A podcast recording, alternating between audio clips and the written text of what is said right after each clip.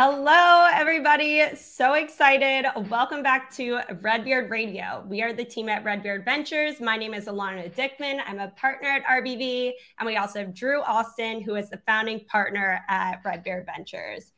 As you guys might have seen in the first episode, we'll be talking about our thesis around investing and also bringing on guests and portfolio companies to talk about their views. Now, before we bring on our guests of this week and dive into our topic of discussion, which is sports investing, we want you to know that this episode is actually sponsored by Denari Labs, which is our upcoming Web3 tokenomics accelerator.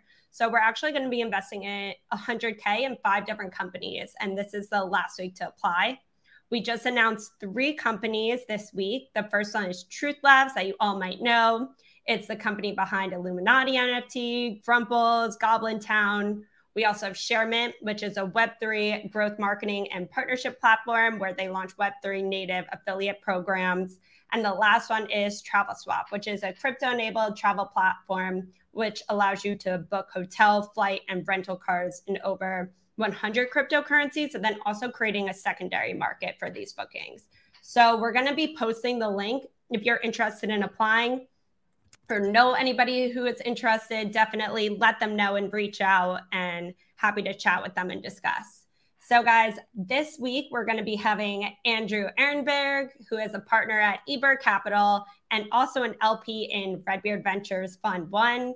Um, he's also really active in different sports leagues, tech, and also sports betting. So he's invested in Miami Marlins, Slam Ball, Pro League Network, Commonwealth, which is actually the company who won Kentucky Derby last year, Gemini Sports Analytics, and so much more. So excited to have him on today. Um, if we want to go ahead and bring him up, uh, super excited to chat with him.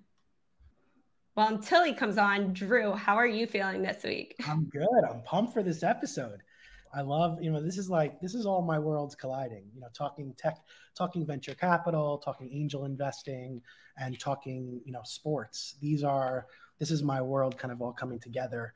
You know most most people know redbeard ventures because of our blockchain and web3 investing. You know that's where we kind of put our put ourselves on the map. That's also where our fund is focused. But there's so much overlap in that world nowadays especially as more and more companies are looking into ways that they can you know leverage some of the technologies and capabilities and distributed ownership uh, uh, potential of the blockchain. We're seeing more and more crossover um, between this like these ecosystems. So, you know, quickly I could touch a little bit on some of Redbeard's investments while we wait for mm-hmm. Andrew. Mm-hmm. Is he in the room yet, or like, well, someone will get him in there? I, I, don't see him yet. Before we dive into our investments, I'm just wondering how many fantasy sports leagues are you a part of? Gosh, um, you don't want to know. Uh, he's on. He's messaging me right now, so I'm letting him know in so he says in the waiting room. Um, so yeah i am in let's see i have a um, a new westport league. This is my first year doing because i just moved to westport about seven months ago. So i'm in a westport league. I'm in a college league that just became our 21 year league 21st year of a dynasty league. I'm in a high school friend league. I'm in a knights of degen league.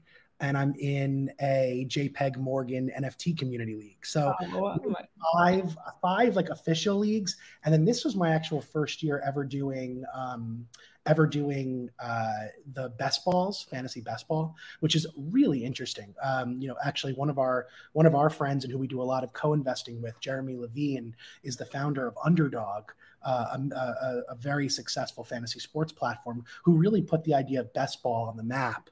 And for those who don't know what best ball is, best ball is super interesting. It's just you do the draft only. It's a one day, you do the draft, and then you don't have to manage the team. The technology manages it for you. And at the end of the season, you find out who drafted the best team. So it's like all the best of fantasy drafts which everyone loves. It's like the best part of fantasy football, but mm-hmm. without all the work to manage the season. So like this was really fun. It was my first time ever doing it. And it was just a lot of fun to do a bunch of drafts and also helped me to prepare for some of the other drafts that I actually am dedicated to and I and I do manage for the whole season. So a lot of fun.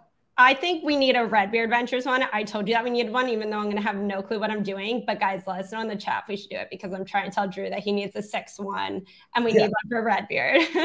All right, we'll spin. I'm, I'm, i could always handle another one. We'll potentially spin one up for the Redbeard community. That's for sure. Yeah, awesome. Um, well, yeah, touch a little bit more. I know we have a couple of our investments specifically into sports leagues and obviously applications that help sports betting. So what are the ones in our portfolio that are exciting to you right now?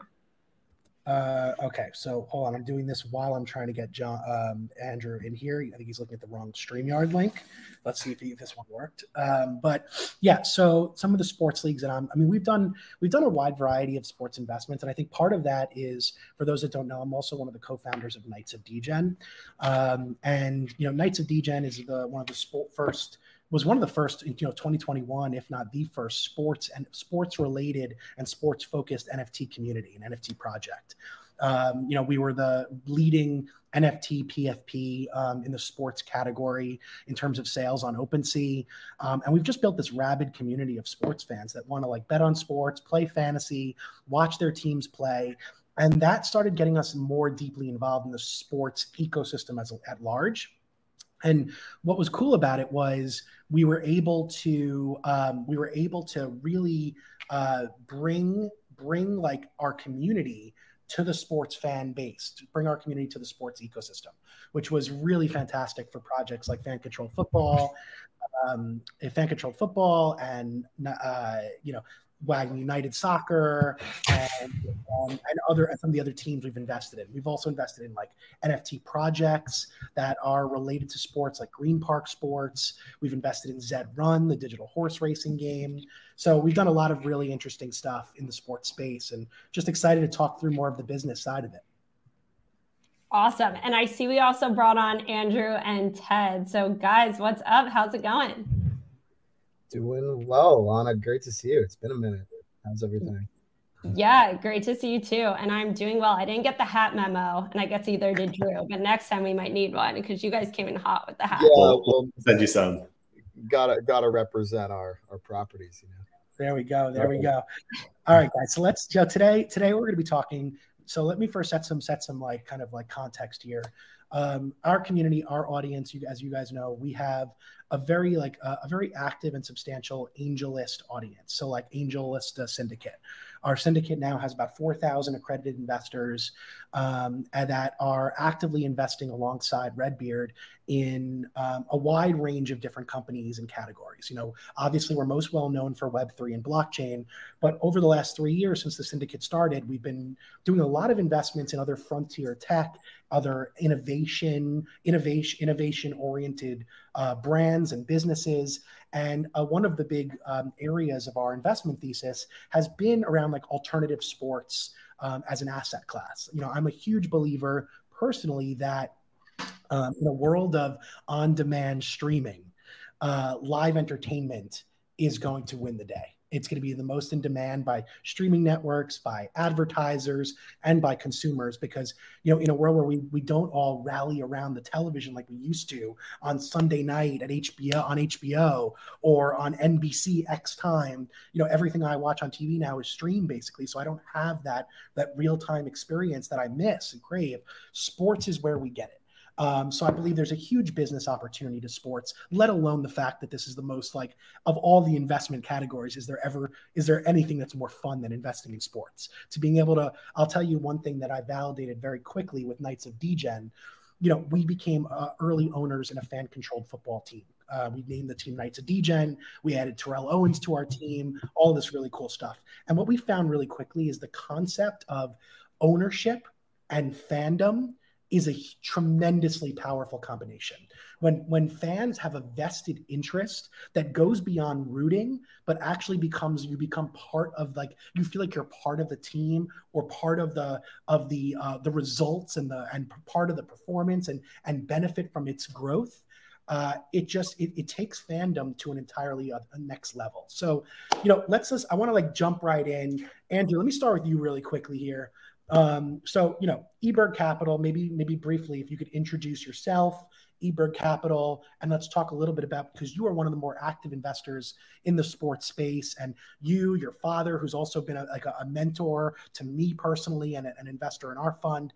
He's been, you know, he's so knowledgeable about the space, and now you're coming up as as the new class, uh, really kind of pushing this sports the sports in, in industries forward. Tell us a little about what you got going on. Yeah, awesome. So Eberg, so Eberg is something that came together somewhat organically, and it's kind of become a, a business over over the last couple years. Um, but the uh, the idea originally was that you know my my brother and I were deeply engaged across sports and crypto and sports betting specifically, and had a lot of ideas for kind of where the industry was going as kind of consumers and as kids who love business, and expressed a lot of ideas and interests around directions to take things, and wanted to invest in things, and wanted to kind of make our way in this world. And ra- rather than just i mean obviously coming from a successful background like i, like i had opportunity i have the opportunity to invest money but rather than just kind of giving us money to invest we decided to build a business. And with my dad coming in with tremendous kind of deal making deal making abilities ranging back 25 years and with kind of my brother and I being extremely close to the pulse on consumer demand and trends, like kind of made a really good team right out of the gate and started doing this. But Eberg Capital, you know, it's a piece of our family office that we carved out specifically as a vehicle to invest in what we've codified as the intersection between novel sports wagering and speculation products and you know the commercialization of alternative sports so i think there's a lot of alignment in how we are seeing how we're seeing things there and you know we we think those two areas specifically go hand in hand and will continue to have a deeply symbiotic relationship going forward. Because you know, like sports, as we've talked about, they're they're more than a game. They're a, they're, they're a financial asset. They're a community. They're an entertainment vehicle. Um, I, you know, I, I, I, I can, I, am not going to ramble right now, but that's, so, that's. So, Andrew, real, real, quick, let's just jump first so we can give some people some of the context. You guys have invested in a variety of leagues and teams, and like, I think the first thing is like when you think of it as when you think of investing, to be part of an ownership group that's like part that's part of the team ownership group is such like a it's such a cool concept and, and it's foreign to many but more accessible now than ever before. Can you talk about some of the leagues and teams you have invested in and what has that experience been like for you guys? Absolutely. Um so you know we haven't done a ton of things that are specifically fan controlled outside of commonwealth which i can speak to a little bit. Um no, i'm um, talking about sports sports leagues and teams. about specifically sports leagues and teams. Got it. So the the list includes everything from a league like Slamball, which right now is centrally owned. It's broadcast in Vegas. It was on ESPN this year. We actually were able to get it up on some sports books like Circa. DraftKings is coming soon. So that when we've been a part of really bringing that thing to life, so that that's been really exciting. Um, kind of building that from the ground up. It, as well as you know more established teams that we think are undervalued, like the Miami Marlins, um, which my dad actually got involved with back in 2018. Um, and then you know there's things that are really specifically like alt sports incubation related, like Pro League Network, which actually has a portfolio of alt sports assets that it is working on getting media uh, getting media rights for getting streaming and getting social media right and also getting getting them live on sports betting platforms to drive additional engagement. So those that's are a great, that's some... a great that's a great middle layer because like you know and, and ted i'm about to ta- tag you in for a minute because there's there's you know you're you're seeing this side from actually more the operating side of things which is fascinating. Um but like those though there are some real common ground that every sports league. So, like most, our most recent investment is um, NTL Racing, the National Thoroughbred League and race a horse racing league. Basically, they're becoming the. This is a new Redbeard investment. They're becoming the. Their goal is to become the F1 of horse racing and bring team sports to horse racing, which I'm super super excited about. I think horse racing is a very um, outdated sport and really needs to be brought into modern times with bigger bigger events better experiences easier to understand sports betting. I went with my friends. We had like 28 guys take a bus from westport to belmont uh, for just a random day. This wasn't like the belmont stakes. Random day. We picked a saturday. We all went. We bet on horses. But i'll tell you like understanding the data the analytics the odds the betting like it was just so complicated where like it's going to be a barrier to entry for any new fan to get involved. So like these are things that this this national the national thoroughbred league is really coming in and trying to reinvent working with the sports books to bring team-based betting team-based fandom easier data and analytics and things of that nature to the um to the to the public to, to, reinvent this. Um so sorry Um, also, I just want to add, can we just show that our horse won this past week? It was the first horse racing. And yes, betting is really hard. So naturally, I just put $15 on our horse because I trusted Drew that he drafted the right one.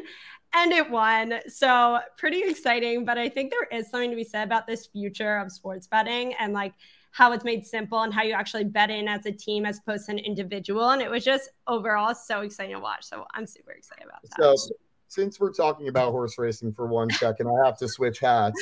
Um, because I, I, only brought one hat. I have a horse who I think you guys might be familiar with. Um, this horse is affiliated with um, one of our companies, Commonwealth, who basically, as very relevant to this show, does fractional ownership of horses as well as of um, Korn Ferry golfers and soon moving to USTA tennis players as well. we randomly just, you know, we found this horse called Mage, who my our, our CEO Brian told us to invest in. So we put a little money into the horse, and my brother and I. Next thing we know, we're going to Churchill Downs on Kentucky Derby Day, and next thing you know, we're we're in the winner's circle um, within one year of investing in this company. So, um, it, it, but kind of going going back to the point here, like the the community built around horse racing, and also like the whole experience of being in a horse race. And I'm sure you, Drew and Elana, you guys felt this when you guys were there, but like it's really it's really fun. Like yes, it's super outdated and it's like old and it's like kind of crusty and not updated yet, but the experience of you know dressing up in nice clothes and like being in that beautiful environment and dr- drinking and betting a little bit and stuff like it's it's fun. It's like so much fun. And like i think it's an underappreciated misunderstood sport in a lot of ways. And there, there's a lot of ways to kind of rejuvenate it. And so yeah. I, I am a firm believer in what national third thoroughbred league is doing as well yeah, and that video of you guys winning was absolutely insane. I feel like it's still engraved. I'll have to post it in there because I think it's the funniest video when Mage won. Um, I, I, I, literally like was catatonic. I like couldn't move for like, for like a few minutes. That's amazing. And Ted, I just want to give some background about you. I know you've been on, we haven't had the chance to have you speak, but you're the co-founder of Texas Ranchers, one of our portfolio companies who's um, we invested in Major League Pickleball. Uh, but would love if you could give some background about yourself and what you're building too. For sure. Uh, so my background is pretty varied. I've done a bunch of different things. Um, I worked in politics. Uh, I was an attorney. I was at the SEC doing securities law, like basically IPOs of tech companies. Um, then I was in the SaaS space. I ran a software business, sold that. Um, and since 2017, I've been running an early stage venture fund with one of my best friends, um, doing a lot of work in Web3, psychedelic medicine, gene editing, longevity, all the like frontier tech kind of stuff, basically trying to figure out like who's building the future and who are the people that I want to be, you know, hanging out and spending time with. And those were the things that I felt really attracted to. Um, but I've always tried to integrate all the different aspects of my life together my work, my fun, my play, my business, like all one thing. Um, and I think like a lot of people in the U.S. really caught the pickleball bug over the last few years, um, which brought us to you know where we are with the Texas Ranchers. Um, if you want, I can talk a little bit about sort of like how the team came about, what the vision is, and stuff like that. Um, yeah. Well, so like first, I'd say like even before that, what like tell us about the pickle like Major League Pickleball first before we get into the Ranchers. Like, what was it like to get? You know, I know it was a journey specifically. Yeah for you we were we were alongside that journey for a very yeah. long time. Tell us about the journey of like discovering this game to yeah. the league to a team. Yeah, so I mean, discovering the game was you know mid COVID, new baby, was dying to just like get out of my house and go do something, and looking for excuses to leave and like go play with friends. And a buddy invited me to come and just hang out with him and go for a walk. Um, and in his neighborhood were these pickleball courts. So we walk by the courts. I'm like, what is this? I'd never even seen it before. I didn't know the sport existed. Um, and he's like, oh, let's go grab paddles from my garage and we'll play. So we go out there, and I grew up playing competitive tennis in Florida, like in the district where like the top top players in the country where I played club in college, like pretty good tennis player. And we get on the pickleball court and we get absolutely worked by these two guys who must have been 80 years old. Like just I think that was demolished. probably my dad. He's obsessed with pickleball and he's really good. So it was probably him. it, was probably, it was probably your dad. And so I was just like, what is this? Like, this is really, you know, it's really fun. It's really social. You're close enough to talk to people across from you. but just I realized there was this whole skill set court angle thing that I hadn't really tapped into yet, despite growing up playing tennis and just became hooked. It's one of these sports that you can you can learn very quickly, but it's really challenging to master. And so I think that's why so many people find it so addictive, um, and the social aspect of it as well. And so I started playing. I you know put together a group on WhatsApp for my friends to like get pickup games at the local court. And you know the group of five of us turned into 15 of us, turned into 50 of us, and now there's hundreds of people in there. And it's become kind of a a hub for pickleball community in Austin where I live. Um, and so I was in the scene like that. But how I really got into, you know, Major League Pickleball and professional pickleball was through my partner Evan, who's really the founder of the organization, who brought in this opportunity to me and some of these other guys who, you know, basically just became friends with Steve Kuhn, who's the founder of Major League Pickleball, became friends with this guy Tim Klitsch, who was the original owner of the Ranchers, who we bought the team from, but who's still deeply involved. And so we just, you know, we saw these people socially in Austin. These are people who we hung out with and had dinners with. And for a long time, I still didn't realize like what big business it was becoming. Like these were just guys that I was friendly with and who were doing this crazy new sports league. It all really changed at the end of last year when we saw LeBron James come in, when we saw Tom Brady come in, when we saw Gary Vee and Mark Cuban, you know, all of a sudden these really big names are coming into the sport. And that's when things really started to shift. And so you know, we went after an expansion team. We were trying to get the team for the Miami market. We unfortunately lost out on that bid. You know, Patrick Mahomes, Naomi Osaka, Nick Kyrgios, like those are good people that own a team. Like I can also partly that. because we were, we were approaching it as uh, pickle death. Yes. And so like, we, that was right around FTX time where everyone was like yes. allergic to crypto. So, you know, MLP, I think, loved the idea of a DAO purchasing a team and having a fan owned team. Um, you know, their board, I think, was really on board with it. Then FTX collapsed. We know, you know, Tom Brady was tied into that. And I think everyone just went from really excited about it to no way this is ever happening. Like you guys are done. And that that happened, you know, over the course of like a few days, I think, really post FTX collapse. Um, but you know, we we just kind of kept our heads in the game and you know stayed abreast of what was happening.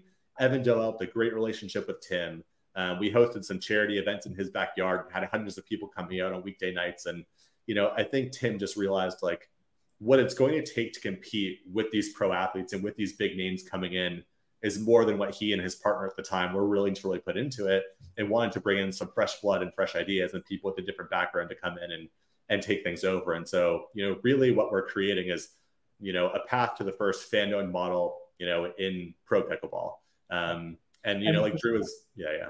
I was about to say, which was really cool because for our AngelList syndicate, we were able to bring in, you know, what was it? Must have been 100 LPs into the deal. To, and, and which is such a cool thing because, you know, you get this vested fandom from a group of investors that are not, that are now like, they want the merch, they want to watch the games right out of the gate because they have that vested interest. So it's such an exciting thing to bring that to our LP base. Um, real quick. So, you guys have different functions um, Ted, you're like an operator on this team. Um, and you're, you know, as close to it gets to like building and leading and day to day operating. You know, Andrew, you're an investor. You know, you're much more, you know, passively investing in a wide array of teams and leagues. First, Andrew, let me go to you quickly. What would you say are the areas where you see the team, the leagues and teams that you've invested in, you can use the most support from an investor like yourself? Yeah, so that's a great question. And I think like I, I would view us more as investor operators because we're pretty hands-on. We like to take large ownership stakes. We like to work alongside our founders. I would say the, the biggest areas where they need support is both providing in providing investors, providing partners, and uh, also providing kind of strategic advice on how to run run a business because they're operate. Eh, I mean, they're these are these founders are often visionary people who need guidance around deal making, and I think my dad specifically brings to the table venture experience that is pretty irregular um, in the sports world, and that's why he's gotten so much attention. Um, and then obviously my brother and I supporting him as boots on the ground and kind of having a close pulse on like fan engagement as well as connectivity to potential sponsors and other potential partners is really what they're what they're looking most for at, at the early stages. So it's something like that. Also, just wanted to make a note. So Ted and I actually crossed paths um, about it's just crazy how small this world is. Just like when you when you talk about this stuff a lot and you're putting that in, out into the universe, the kinds of, like, like the world really becomes quite small. So like I, I, and I think I was saying to Drew last night, like I, I was pitching pickled pickled out to Drew like whatever a year a year and change ago, and it's totally it's funny to see things come full circle, and it's great to see that you guys have pivoted and landed in a strong position. So yeah, but it's great to reconnect. Ted. Yeah, it's awesome. So Ted, now from an operator perspective, tell me your side of things. Like, how do you see? What are the areas that are the day to day most challenging? What are the areas where you see um, both most opportunity um, for growth, but also where you guys can use the most support from investors?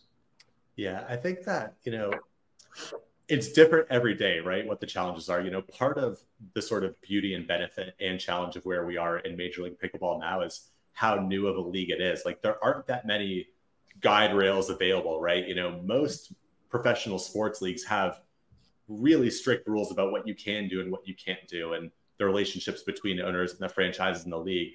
We don't really have any of that, right? So that's both the opportunity and the challenges, what to focus on and what the hmm. core parts of the business are going to be. Because, you know, with the ranchers, we're not just running the franchise. We have a holding company that's doing real estate. We're building physical courts. We're building membership clubs for people to play. We're doing content and media, and you know, there's docu series being filmed about the teams and things. So I think it's really, you know, the thing that is challenging is prioritization, which is the case, I think, in most early stage companies. Um, but in terms of where we're getting the most support from our investors, it's, you know, it's us doing a jo- uh, good job of like communicating what we need to them. Um, and then they're just opening the Rolodex and bringing relationships in. You know, it, it's cool to have something that everyone wants to be a part of. Like our owners have been phenomenal at bringing us opportunities, bringing us places to put in courts, bringing us people who want to do, you know, content with us, bringing us celebrities um, and athletes to invest. Um, so I think it's really about harnessing the amazing group that we've put together. You know, the way that our ownership group looks is fundamentally different from how teams are typically run, where you usually have one family that owns it and controls it.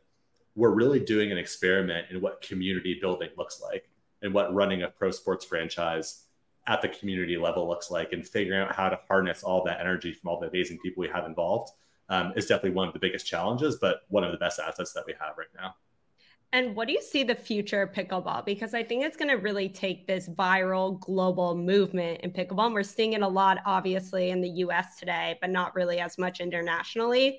So, where do you see the future of pickleball and how do you think it's going to hit that global phenomenon? Yeah, I mean, we almost pinch ourselves every day with the rate that pickleball is growing in the US. I mean, it has been growing so quickly with no signs of slowing down. And I think you're mm-hmm. right that internationalization is really the next aspect of it. Um, I don't know how much I can say about it, but I'll say there have been a number of pro sports leagues abroad in other sports who have come to us and said, "Hey, we want to bring Major League Pickleball to our country and franchise it um, and set up a league here." So I think that international expansion is really the next wave. You know, we've seen like padel or paddle really taking off in Europe and in Latin America pickleball hasn't really even gotten started in most of these places. But now we're meeting, you know, some families and some athletes who are bringing it back to their home countries and seeing phenomenal growth there too. So that's definitely one of the next things that's you know on the table for us is is starting to do events abroad, but seeing the league start to spout up abroad as well. What are your what are your guys' thoughts on so now like a lot of these sports that we're talking about here are actually some of them are traditionally like individual sports. You know, tennis, pickleball, uh, horse racing, golf. These are, you know, these are traditionally individual or paired based sports with tournaments and competitions. Now, what we're seeing as like one of the innovative concepts here um, that we're seeing across the board. We're seeing it in, you know, like we said, with National Thoroughbred Racing. We're seeing it with you guys in pickleball. We're seeing it in a variety of different places. Is this team based concept? um, which obviously has been successful in basketball and football yeah. and, and, and hockey, etc. What do you think about the team-based model is um, enticing from an innovation and disruption perspective? It's, it's identity and culture, right? Like, you know, watching the PGA Tour or watching tennis, like you may have a favorite player that you root for, but you don't have the same level of like identity and participation as you do with team sports. Like the level of fandom and how rabid people are, you know, in that fandom, we only see in team sports. And so I think for us, it's really capitalizing on that and recognizing that people love to buy into the concept of a team and the team format is the one that's ultimately, you know, going to win out. Um, at least in pickleball, we think that's the case.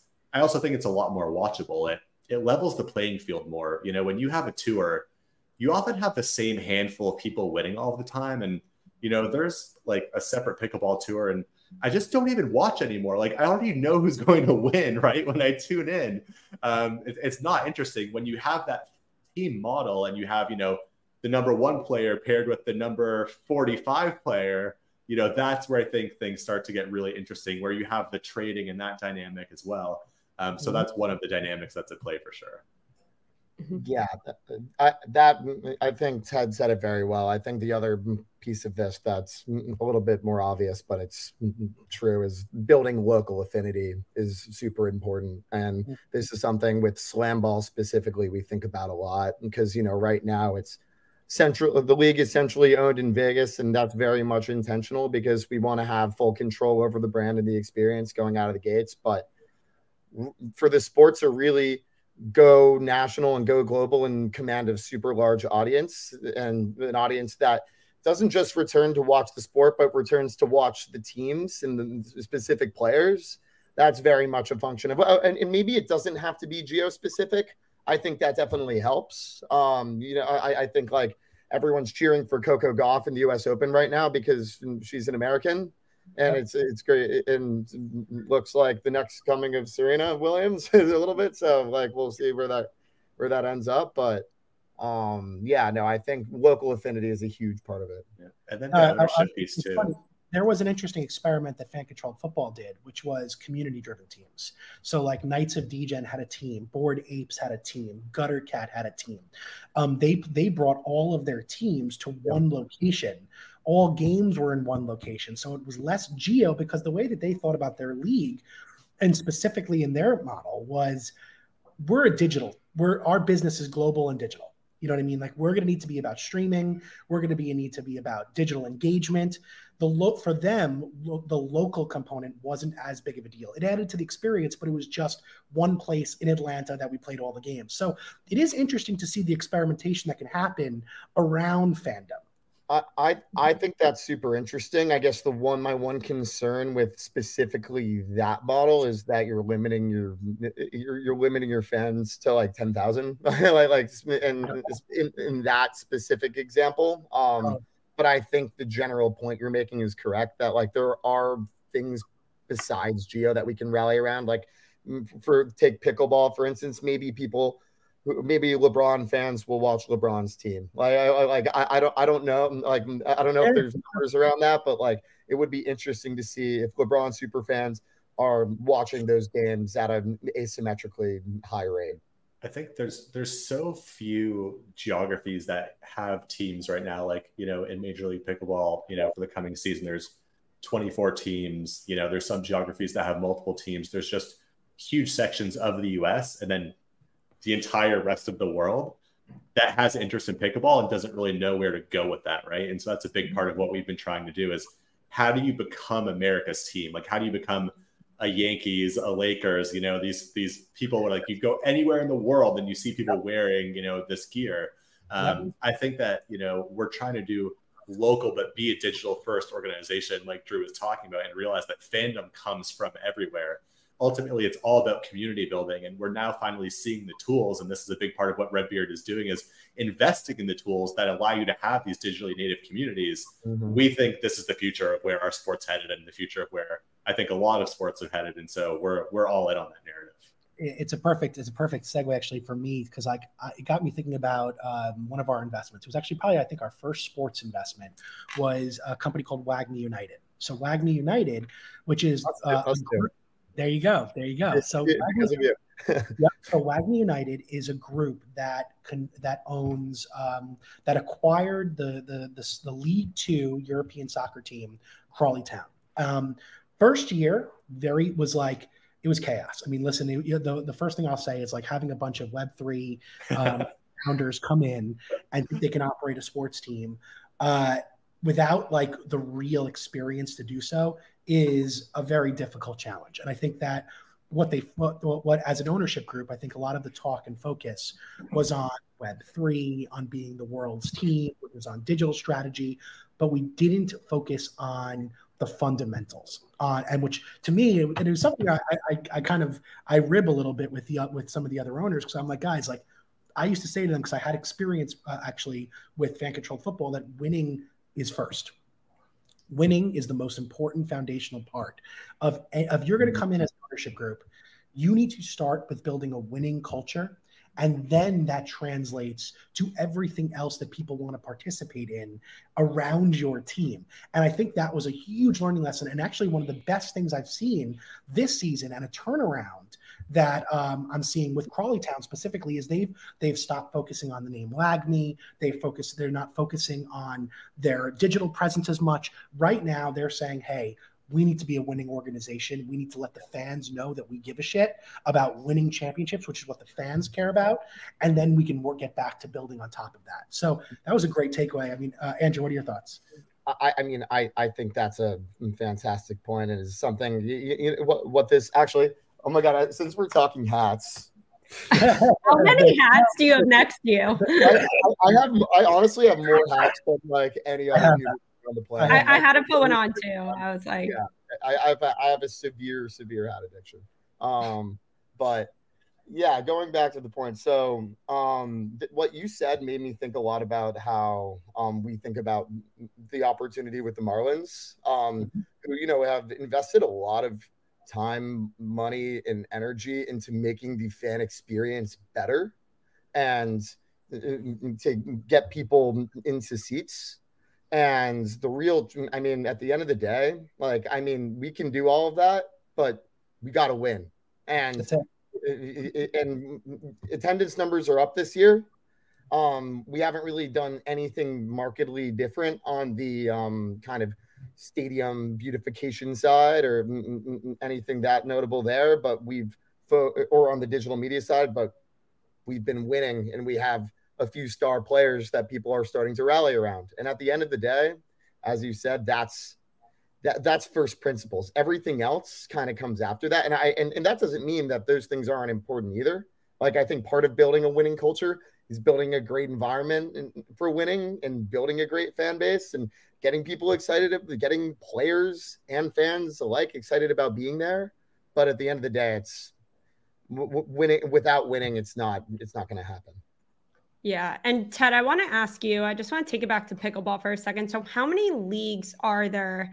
And then how many teams are specific in Major League Pickleball? You're about to you're about to touch on some yeah, let's get into 30 30. Let's get into 30 30. Um, yeah, so right now we are like in the midst of the breakdown of a merger between two of what are arguably the biggest leagues, right? So Major League Pickleball, which is the team format, and PPA, which is the tour format, announced a merger last year, November. Um, and over the last two weeks or so, that merger has essentially broken down, and the two leagues are, are sort of going in their own direction. Separate that, from that, that is that official yet, or is it still in the works? Um, I mean, we'll see what happens, right? There's a possibility that they come back together at some point in the future. I think the longer it goes on this path, the more we in MLP feel like we're winning, and it just makes a deal less and less likely. You know, we scooped all the top players, and you know, there's a sort of secondary tour. You know, they might not like me calling it that, but it's like a secondary tour called the APP, and there have allegedly been conversations between the APP and MLP about doing a merger. Um, so we'll see how it all plays out. Um, we're we're very much in the middle of it right now. We could spend an hour talking about you yeah. know this battle of the billionaires, you know, back and forth trying to scoop the best players and, and everything like that. It's it's really high drama. The movie's going to be phenomenal someday. Um, But that's sort of where it is now. And then additionally, there's a senior uh, like tour as well called the National Pickleball League. Um, we've got a team here in Austin that that's great as well, and that's for like 50 and up masters players as well. Can you talk a little bit quickly about the fundamental issues between the two different leagues, really quickly? So, like, there's obviously some principal differences um, yeah. in how they view the business as well as the sport. You know, what are your what what would you say are those those differences? Yeah, so you know, I'll start and say like I'm biased, right? Like we own an MLP team and run an MLP team. At the same time, like you know, we're investors in this, all of our friends are in this. I think we have a relatively objective view. So, you know, there's some big philosophical differences. Ultimately, what I think it came down to was, you know, MLP wants us to be a profession for the players. They want to give them a lot of support. Like if you look at tennis and the tour format, if you're not a top 40 player in the entire world, you're losing money playing tennis. I mean, you can be a top 100 player and not be making any real money, right? It costs so much to travel and go to all these events and things. You get hurt, your career is over. You know, MLP wanted a more humane way of seeing the sport run. So, you know, we want to have a full off season for players where they can recover. We want to give them health insurance. We want to give them travel stipends. There's 401ks for these people. There's injury protection. So it's really a player first organization. PPA, I think, and I'm not knocking this approach, you know, sees the players more as the product. They don't want to see them paid as much. They don't want to see as many protections for them. And that's okay. Like they're running a business, they can do it in the way that they want to. Ultimately, I think the philosophical differences really played out to our favor. We saw players getting, uh, you know, offers from the PPA for literally double the amount of money that MLP was offering, and they went with MLP because MLP is who's been taking care of them, right? And who they feel is more values aligned with them. So that's one of the differences um, in values. And one of the big business, you know, breakdowns we'll say is, you know, MLP and PPA were going to split player salaries. We were going to pay half and they were going to pay half. Um, and we were going to have, you know, going from call it 25% of the player days this past year up to something more like 50 50. When we got the schedule from the PPA this year, we had, I think, like 20% of the player days. And we were like, wait a second, this is going in the wrong direction. You know, what's going on here? We thought we were going to be even partners. And I think just realized that, you know, at least our, this is my personal belief, not, you know, reflection of the ranchers is they just weren't really operating in faith with MLP and wanted us to kind of remain in their shadow forever, not give us the player days and things like that. So now we have, you know, long-term relationships, long-term contracts with players where they're contracted for, you know, a certain number of days a year. A certain number of those days will be for playing MLP. Uh, but then we also are letting the players play in other events as well. You know, there's big national tournaments right. and like this ballpark series that's been going on that's super fun.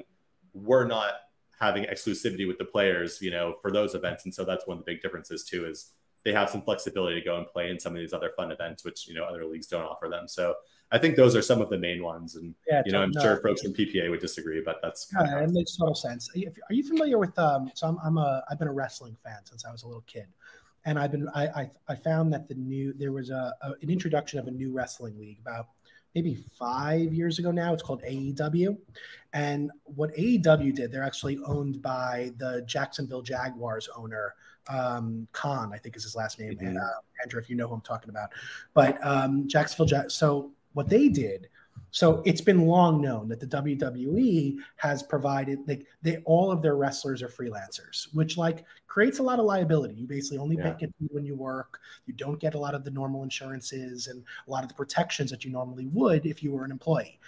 AEW came in and was like, "Hey, we're going to treat these guys right. They're not going to work 300 days a year. They're going to work X amount of days. They're going to be employees. They're going to sign multi-year deals. They're going to be, they're going to get benefits and insurance. And, he, and, and I thought it was a really, and I, and I thought he did such a phenomenal job of coming in and making that league become competitive day one and, rec- and acquire some of the best talent out there because they brought those fundamentals and that those like player first mentality to the league. Um, yeah. And that's what I think about when you talk about um, you know the way that MLP is handling things. But We're also I, owned by the teams, right? Like the structure of the league matters. You know, MLP, like MLS, is it's a team-owned model. Like the franchises own the league, totally. As opposed to having you know one person running the league and one major shareholder making all the decisions. Like you just get fundamentally different dynamics at play. And then we also can't forget like pickleball is about fun. It's about community. It's about taking care of each other. Like it's really this silly game that's become really serious and we have to remind ourselves of where we've come from you know and the way that we sort of treat people and the way that we perceive ourselves as well I think so, it's a pretty serious game. I mean, if you see me out there, I am yeah. running around that court. What do you think it's going to take to really get people at the games, watching the games, and really create that fandom around it? I mean, it's been happening already. Like the percentage increase, you know, of viewers from one season to the next is the hundreds of percents, right?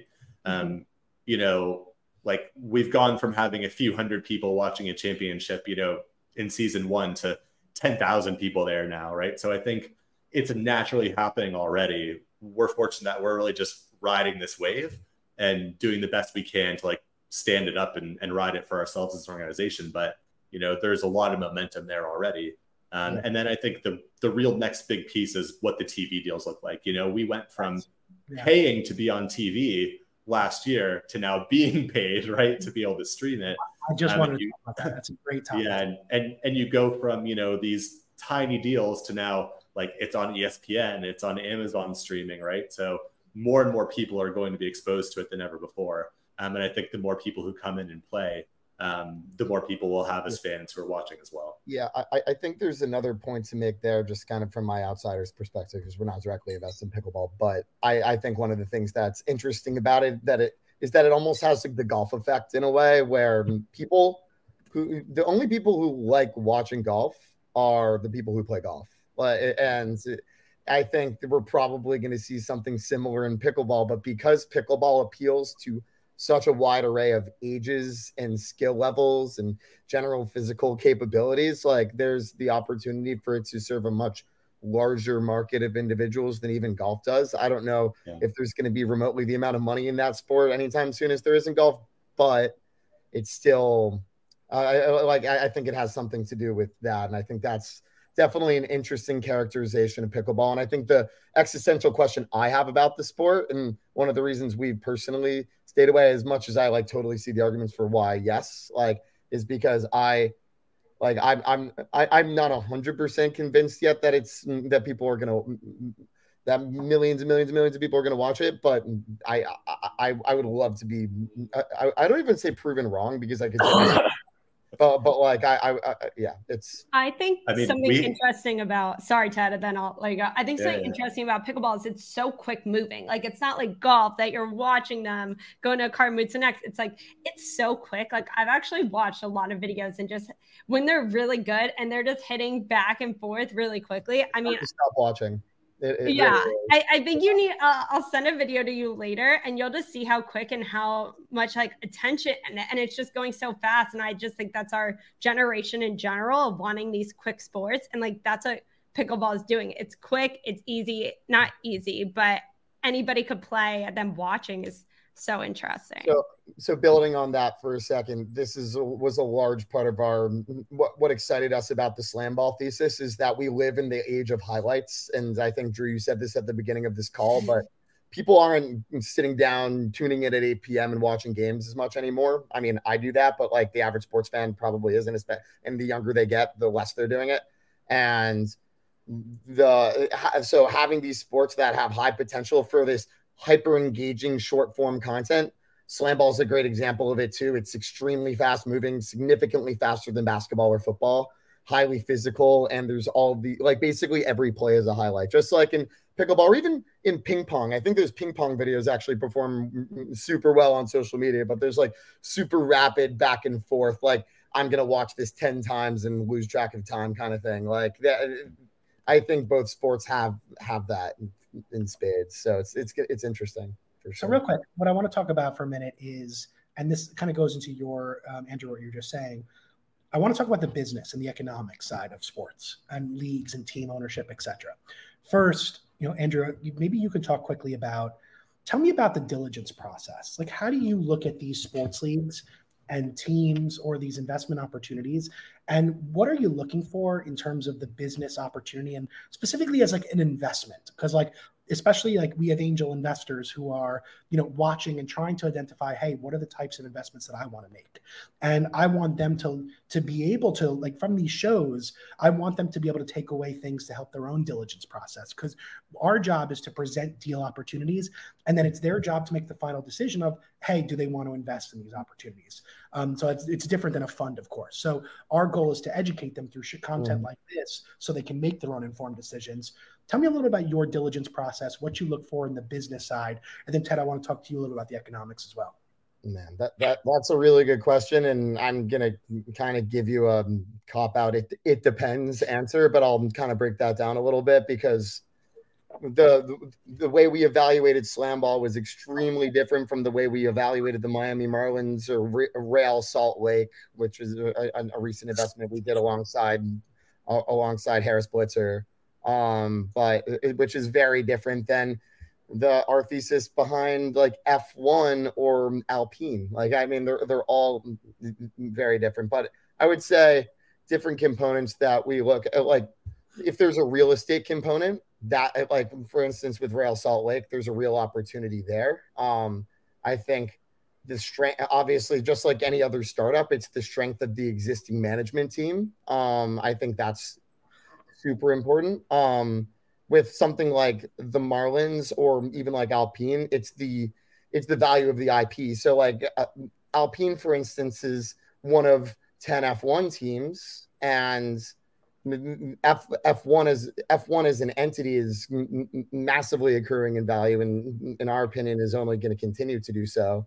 And because Alpine is it, it, like, I mean, Alpine specifically is fantastic, but it's also because it's part of this broader trend of F1 occurring significant value there and, and having pretty limited downside risk because the sport itself is so valuable. Um, that, that that's one way of looking at it. Whereas with slam ball, it's we are thinking of that much more like a startup, like with. Me, uh, me, so let's, let's, let's dig into slam ball specifically because I think that's a lot of to me that's the specific a perfect example of an alternative sports league where you can get access to ownership of a team and a league. What are the economics that you are looking at to, to determine is this business sustainable?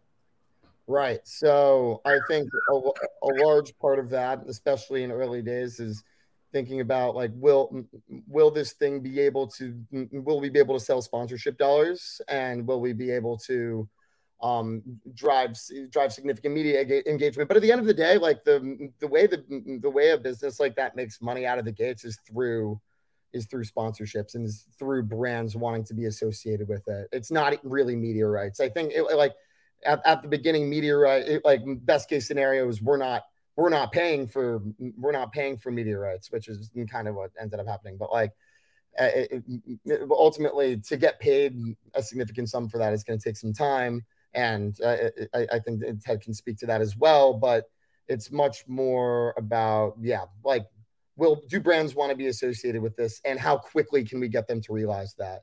And with Slamball, you know, there's a one there, there's a, a one year plan, there's a two year plan, and there's a three year plan in terms of like like how do we how do we want to engage with brands and how is the product going to improve over time such that we can it can start selling itself because when it starts selling itself is when we is when the flywheel really starts i also think that that plays a really it plays into some of the opportunity i think fan controlled sports sees so like for them they've seen them what they're starting to see is more of a demand for their technology infrastructure because of the fact that if they're able to get fans to participate in real time, make decisions, engage in the games.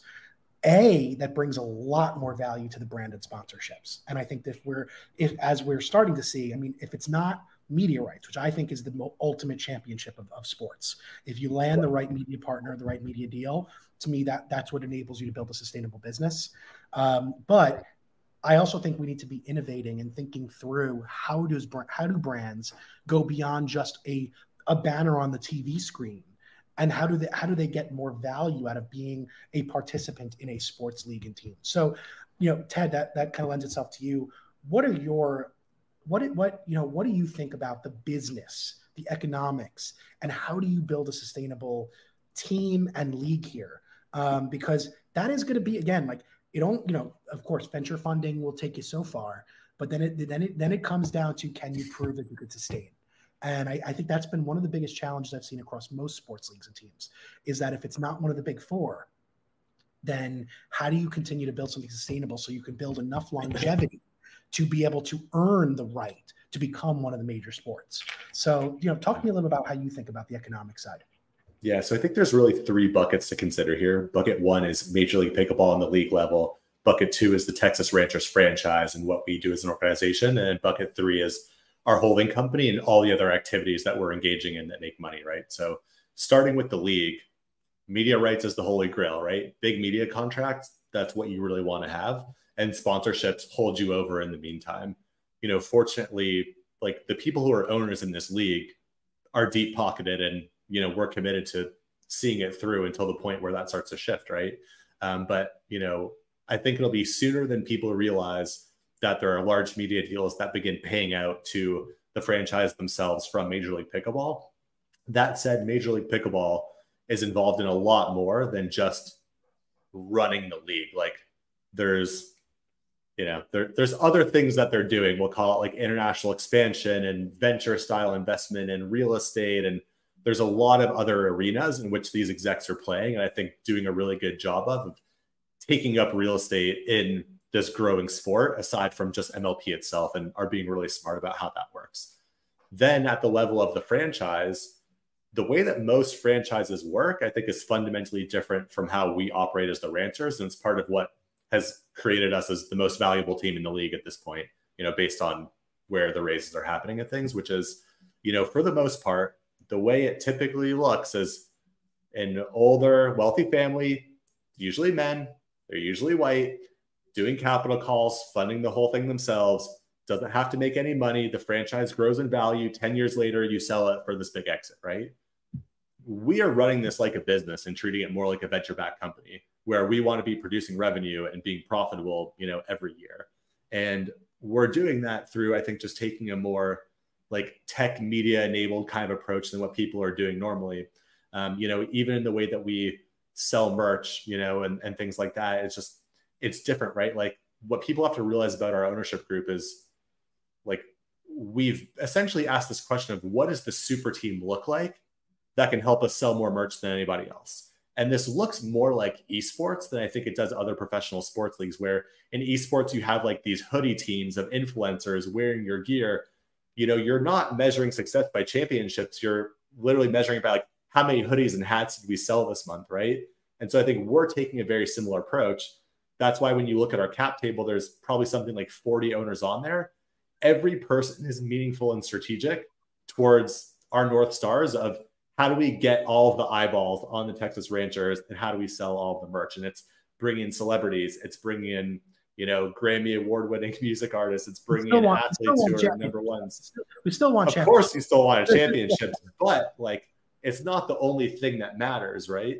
Um, and so you bring in these athletes, you bring in these business moguls that have these, you know, really big presences on social media and who are all committed to working together to help grow this thing you know, it, it looks fundamentally different from how I think other people in pickleball and in most sports are operating these teams. Um, and it, it's one of the, the key things that separates us from everyone else. I'm I I know we're running up on time, but I want to make one one point um kind of related to what you just said and this is kind of coming from the investor standpoint. Um I even well like I actually think and while I agree with you that celebrity involvement can help, um, I, I, and I, if there's a lot of allure around that whole concept and having a super press, table, but um, this obviously doesn't mean that the league is going to attract a large audience. And I think this was a mistake that a lot of people, myself included, um, made during the last crypto bull run when you could see different celebrities and influencers associated with projects. Um, I obviously that, know that's like, paid shills, right? like, correct, correct. I think if there's actually a aligned incentive, that's great. Um, but just having a name on a even if it, whether it's paid shill or whether they're even actually whether they're actually on the cap table as well, yeah. I think understanding before making an investment, understanding that celebrity or public figures level of genuine, authentic buy-in is such an important thing to evaluate. And, and this goes back to the question Drew asked me, like when you're evaluating new opportunities, what do you look at? If you're look, yeah, it's like if you're looking at that, you also should be looking at the the authenticity and depth of that engagement. I, I think that's the place where we are winning the most right now. I mean, there are MLP teams with, you know, like just using LeBron as an example, like nothing against him, but like his team was in the championships, you know, last season. He didn't even tweet about it, right? Like our owners have been screened by us and have an expectation that like you will be involved. You are going to do work for this. This is not a passive investment. One, you have to write a check that's big enough that you actually feel it, right? And yeah. two, like you have to be in and helping. And then three is developing incentive structures for those people to help and doing deals where they benefit from getting involved. Like this is one of the things that I love talking about because there are a lot of celebrity owners in pickleball who don't do anything. You get one press release out of them and then it's done. Like we have celebrity pro am tournaments. We have these award winning artists coming in, you know, playing shows for us. We have number one athletes in their sports coming into communities and building courts, you know, in underserved areas for kids that need things to do after school. Like we're doing an impact organization with people who are being deeply involved. And, you know, we'll see. Like obviously some of the people are going to step up more than others, right? Um. But we have the mechanisms in place to make sure that these people are really bought in. And, and that's what the future actually is. It's not the name on our lease It's them feeling involved, feeling like they're part of the community, feeling like they're real owners who can move the needle on it. And I think you'll see that model is going to prove really fruitful. And I, and I think that we see I it. We, we see it at, yeah, we see it at the most success. Like look at Wrexham. Um, if you look at Wrexham, yeah with the two celebrity owners coming in and completely re- and really bringing their media and and their their media expertise to the league. Um, and team, that to me was blew me away and was such a such a model um, to do such impressive work. Um, and it lends itself to you know my, I guess my final question here for you guys is about I'm curious about the streaming networks um, because like I look at the streaming I like in a world of on demand TV I said it earlier you know I think live entertainment is king where are are we are you guys seeing interest across your your you know ted your league or uh, andrew across some of the other leagues that you're invested in from the amazons the the disney pluses the netflix the hulu? Are there are they yet showing interest in these alternative sports leagues to bring them to their platforms? Because i think that's where going to be that's going to be big business opportunity. Are, are you are you talking about specifically live broadcasts of those sports or are you talking about kind of the narrative and storytelling layer I, i'm talking live I'm talking live broadcast. Obviously, like the F1, the F1 Netflix show was the model to be able to bring attention to an up and coming sport, and it was incredibly done. That being said, I'm still curious about live broadcast, and I think that's where these streaming networks are going to. I think that's the evolution of the media deal for these um, these types of sports. Where do you, are you guys seeing any interest across that um, from the networks yet? Yes. okay. Good answer. Yes. Yes, uh, definitely, definitely, definitely seeing some. So, I mean, um, that is that's going to be a major driver to the bottom line of these sports leagues. There's no doubt in my mind that, like we saw it with F1 on Netflix, the distribution and visibility that these platforms can create, not only for you know, you know, if we could bring the real time broadcasting and then you layer in the, the story and the narrative to turn these players into stars, that circular flywheel of create fans through education and fandom, uh, through and stardom and storytelling, and then letting them watch the sport. To me, that's the end game here. That's the end result here of the ultimate business situation for a lot of these leagues, and that's also where a lot of our investment thesis comes in is is seeing the path to that type of visibility um, and uh, and business opportunity. Mm-hmm. So, guys, su- thank you so much. This was so much fun. Really great yeah, great time talking sports, talking sports investing. Um, final question. I'm actually going to ask one more final question for you guys. I'm running a little over. Um, what is? Give me like Ted, Andrew. Tell me about the next big sports investment idea outside of Ted, outside of pickleball. Andrew, outside of stuff that you're already investing in, what is something you're on the look for? Like, what is something exciting that you wanna you want to invest in if you could? I mean, for me, it's fan owned, fan controlled, right? I think you know, ultimately the success of these franchises comes from community. The franchises are successful because of the fans. And it's just inherently unfair, in my belief, for them to provide all the value and get none of the benefits. And, you know, we're committed to changing that through, you know, creating more equitable organizations that are owned by the fans. Mm-hmm. Then the next layer on top of that is controlled by the fans, right? Like you are not a passive watcher, you are a participant yeah. um, in it. You know, you're voting on like things like what's the next logo, but also who do we draft and which plays do we run. Love voting that. in real time, you know, with those things. To me, that's where all of this is going, and it's something we're really excited to be participating in and leading in as well. It's awesome, Andrew. Any final thoughts? Yeah.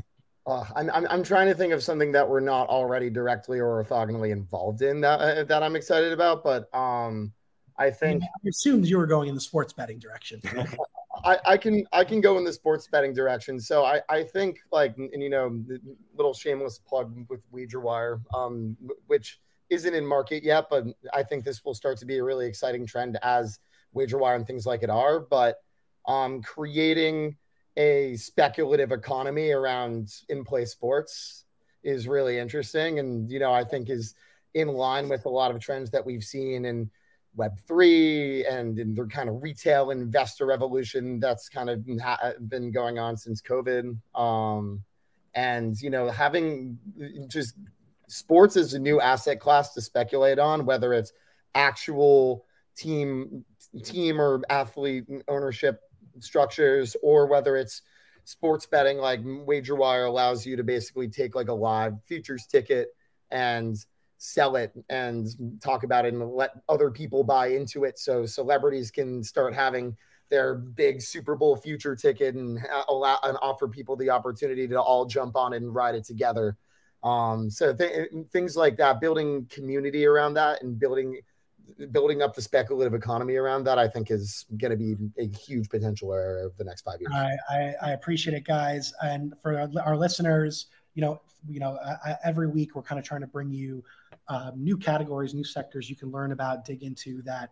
You know, we at Redbeard are not only trying to um, educate you from the perspective so that you can make more informed decisions, but we're also investing in, we're actively investing in these ecosystems in these sectors. So the more that we can learn from experts, the better we are to curate deals and the better deals you'll see. And hopefully the better um, you'll feel informed in making investment decisions on your own.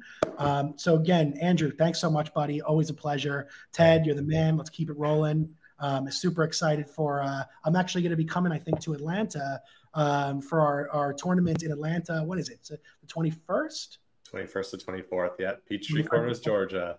Hell, hell yes. So I'm excited to watch our uh, our ranchers get after it in person for the first time. So right uh, let's go.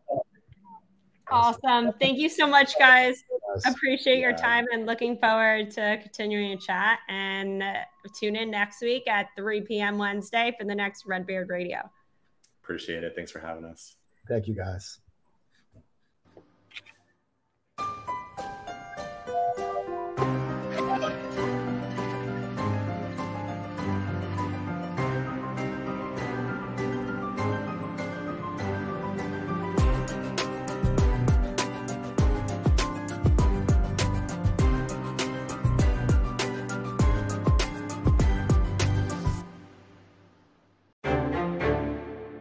This has been a Redbeard Ventures production.